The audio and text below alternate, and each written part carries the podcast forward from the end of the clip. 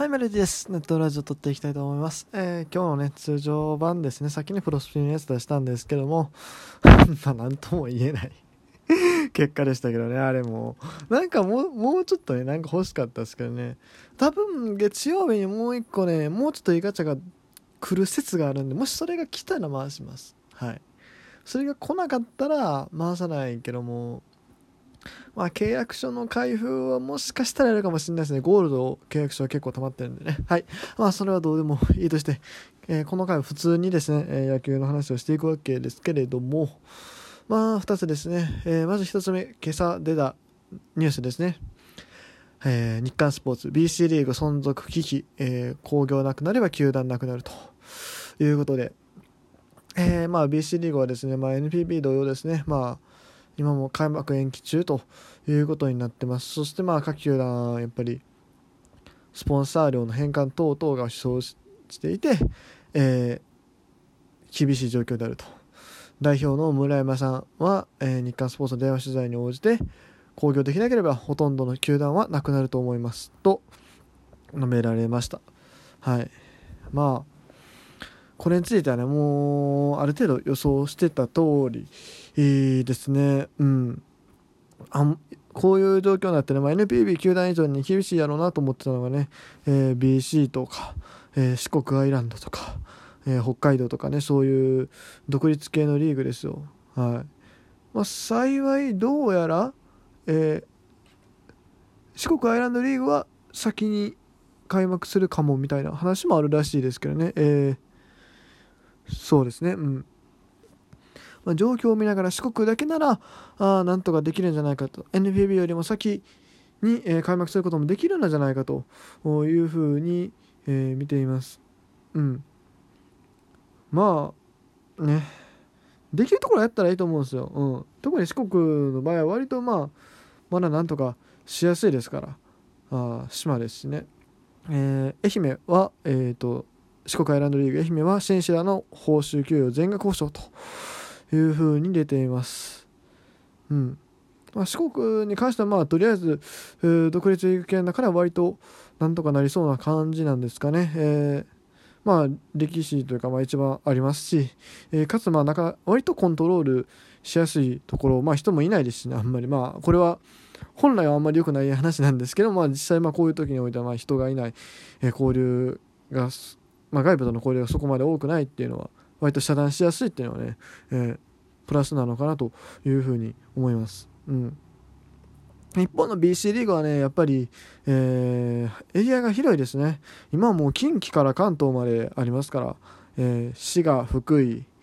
石川、富山、えー、新潟、長野が、これが西地区なのかな。で、東地区が、えー、群馬、栃木、茨城、えー、福島、埼玉埼玉武蔵そして、えー、神奈川ですから、まあ、特にまあ緊急事態宣言が発令されている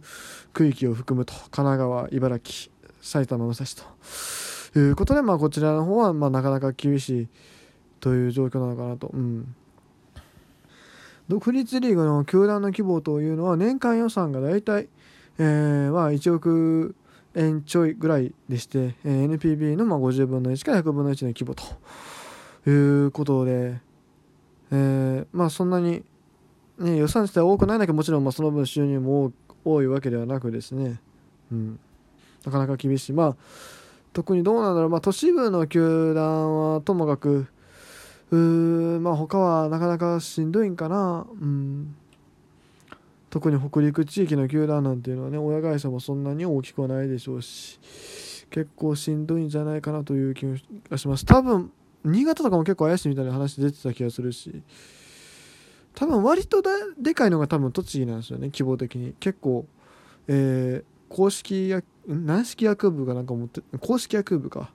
まあまあ何か持ってたと思うし女子野球とかもやってたりして、えー、あそこは割と力がある力というかまあ財政的には割となんとかなるんじゃないかなと思うんですけど。ごめんなさいね。僕はあの財務諸表がどうとか全然チェックしてないですけども。多分あそこはそれ大丈夫だと思うんですけど、まあ、元プロのプレイヤーも多いですし、まあ、別に彼らも特別待遇は言うわけではないと思うけど設備もまあまああるし、うん、でまあ栃木と言いつつもですね、まあ、小山が拠点なので、えー、埼玉のすぐそこですからまあ割とどうにかなるところなんじゃないかなと思うんですけれども他よね。他の球団が結構しんどいんちゃうかな。うん。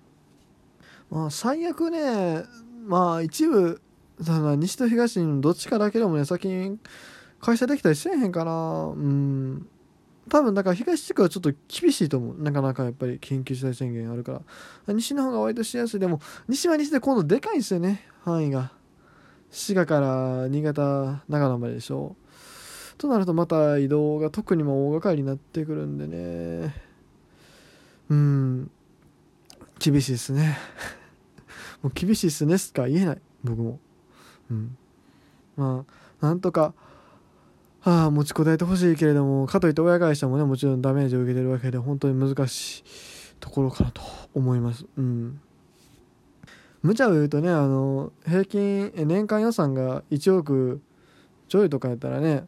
どっかのお金持ち買ってくれへんかなって感じですけども。どっかのお金持ちがねあの野球好きの金持ちがバンって金出したらなんとかなる額であるんですけどね。うんまあなかなかそんな人いないと思いますけども。もちろんその人らもその人らその人らの生活があるからね。難しいと思うけどもそれがほんま理想よなと思いつつも。でも1億やったら何でもならへんかなファンがちょっとお金出して。まあファンもファンでそんなに金ないか。うん。まあとにかく早く収まることを祈るだけですよ。うん。え、そして次ですね。えー、本日午後ですね。阪神タイガース。藤浪晋太郎投手、えー、中坂健也捕手そして伊藤隼太選手の会見が行われました、えー、スーツ姿でね、え、まあ、練習に復帰することについて、まあ、いろいろとお話しされたということですけれども。うん。まあまずはねとりあえず本当にもう何もなくてよかった。何もなくてよかった生きていいのかどうか分かんないですけどもちょっと梨田さんがねああいう状まあもちろんまあマシにはなってるとはいええー、もしかしたら、まあ、阪神の視察に来た時に、えー、移されたという可能性もあるので、えー、そんなまだ良かったっていうのは早いかもしれないですけども、まあ、とりあえずねこの3選手で収まったというか、うんまあ、それはひとまず安心というところかなと思うんですけれども。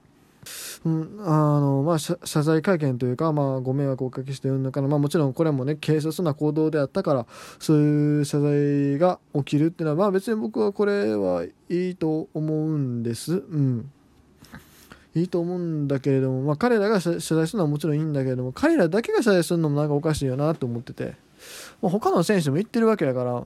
その選手らはたまたまねその症状が出なかった感染しなかっただけであってうんやっぱり一緒に行った選手は全員このタイミングでね名前を明かして、えー、ちゃんと謝罪するべきなんじゃないかなと僕は思うんですけどね。どうでしょう？なんかそこはちょっと引っかかるんですよね。うん。まあうん。まあこう言っちゃないんやけど、まあ正直もこのまあ谷町がどうこうもよくないけども、まあ、ある程度あある程度というかまあもう仕方がない部分みたいな多分あるというかうんまあ仕方がないって言ったらあれなんだけどもさ。うん。だとこうななんていうの？まあ断りづらいとか、まあ、そういうところもあったというかね、まあ、人付き合いっていうのもあるから。もちろんそれを勇気持って断るのが一番いいんやけれども。それを、まあ、できなかったっていうところはまあ仕方がない。しああかんあかんあかんこれはあかんまあでもまあ言い方は悪いけどまあもうバレへんかったらそれでよかったんけどもうこれバレてさこうなっちゃった以上はさもうその責任責任っていうか金銭を犯して自分ら言ってるわけだからそれ謝罪するのは当然他のメンバーもね一緒に行ってたメンバーはすべきな謝罪した方がいいんじゃないかというふうに僕は思いますよはいうんもういいやこの話はでえー、まあ、あんまり報じられてないんですけど、まあ、この謝罪がですね、えー、まあ、入れてますけど、一応、まあえー、本人たちも結構かなり反省しているようで、えー、まあ、ボランティアをしたいとか言って、まあ、でも今の時期ボランティアするのもそれはそれで危ないと思うんですけども、えー、そういうことを言ってですね、えー、まあ、球団からちょっとそれストップかけたけれども、え一部のその選手たちが、まあえ寄付を積極的にすると選手会選手会？かどうか知らんけど、まあ、阪神の選手からまあ積極的に寄付をすると、まあ、その会合に行ってなかった選手も、えー、積極的に外食外食をしてた選手は、えー、寄付をするというふうに出てますので、まあ、もうこれ以上追求するのはあやめた方がいいんじゃないかなと思います。うん。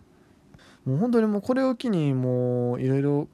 変えてもらうしかないので。まあ言うたら卓球団もやってた人やってたわけやからまあこんな大規模ではないけどね。おそらく。うん。まあだからそれはもう運の問題っていうのもあると思うので。はい。まあ本当にまあこれを機にしっかり反省してやってくださいとしか 言えないですよねうんまあ、あとね、えー、藤波インタビューの中でですね、インタビューと記者会見、一頭、一問一答の中で、えー、これだけ長い間野球ができたのは野球を始めてから初めてですかというとにね、えー、ここまでボール投げてないというのは小学校で野球を始めて以来なかなかないんじゃないかなと思うというふうに答えてるのでね、まあ、なんだろう、これがある意味プラスに働いてくれへんかなと、一ファンとしては思ってます。まあ、ほんまこれは良くないことやけれども、えーこのね、あの、こういう風に、まあ、謹慎状態になったのは良くないけれども、まあ、その、ノースローが逆に もうあんだけ制球難やったからさ、もう逆になんか、ええ風に作用せえへんかなっていう、しばらく投げてなかったのからなんかさ、逆に いい効果が出えへんかなって、まあそんなことないと思うけども、ならへんかなっていうのはちょっと思ってますけどね、僕はね。阪神ファンとしては。うん。でももう、こうやってちょっと悪い風に名前がね、えー、より有名になってしまったけれども、うん、まあもう実力で梅返上するしかないっすよ。頑張ってほしいです、はい、やっぱりね、えー、高卒3年目とかで4年目かな？忘れたけども、えー、最多奪三振取ったピッチャーからね冷静に考えたら結構すごいよね。当時はへえすごいなぐらい見てたけども。そうあんだけのことできてたピッチャーから絶対ねまた復活するポテンシャルあるはずないからね。頑張ってほしいなと思います。ということで今日はコロナの話ばっかりでしたけどこの辺で終わりたいと思います。